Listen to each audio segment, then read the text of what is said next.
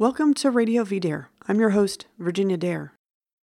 Another day, another monument torn down by a violent mob, another case of police simply standing by. The iconic Silent Sam statue was torn down at the University of North Carolina, Chapel Hill this week. One of the more incredible sights was the police in the midst of the crowd, overlooking the affair but doing nothing to stop it. Needless to say, professors were in the midst of the crowd, urging it on. There were also Antifa with the red bandanas of the group Redneck Revolt, which specializes in armed protests. Needless to say, there was some mild tut tutting from campus administrators, but no action. And it's not clear what the police were actually doing. The News and Observer reports, quote, the protesters quickly took control of the area immediately around the statue, hoisting four tall banners in a square that almost completely ex- obscured it. The head of the Confederate soldier occasionally poked out from the top of the banners. Police formed a perimeter around the protesters. One banner said, The whole world is watching. What side are you on? Some of the demonstrators wore Carolina blue bandanas over their faces that said, Sam must fall. Several bystanders wearing Confederate flags on t shirts watched the protest. Clint Purcell, 31, wore a Trump hat. A self described conservative, Purcell said he wanted to see for himself how intolerant the people protesting Silent Sam were, and the experience didn't disappoint. He said he was pushed, and his hat was temporarily stolen.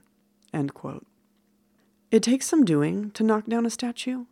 If the police can't even prevent that, well, what are they for? Supposedly, this was to protest, quote, institutional white supremacy. I hesitate to add this wouldn't have happened were it not for the affirmative action students and the gender studies professors and all the other elements of the multicultural establishment.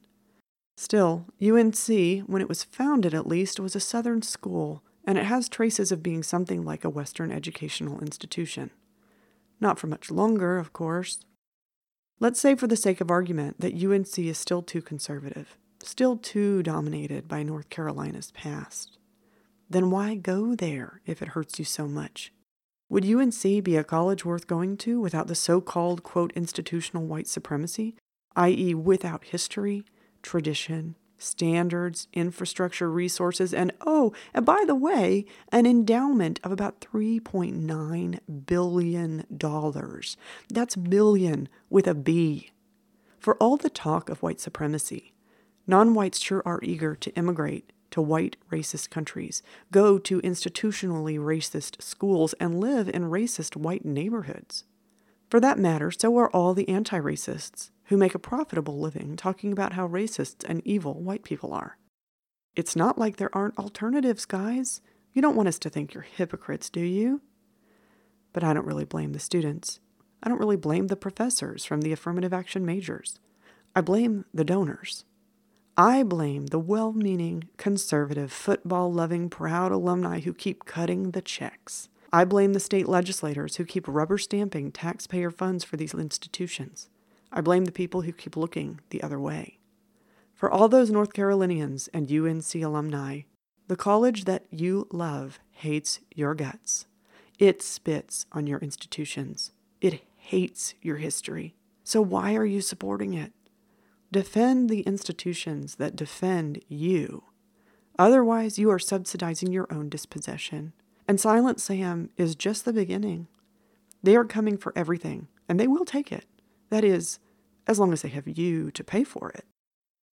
Heck, if you really want to donate to something, send it to us. At least we'll use it to fight for your interests. And I guarantee people learn more real history from VDare.com than they do from any modern university. I'm Virginia Dare, and we'll talk again soon.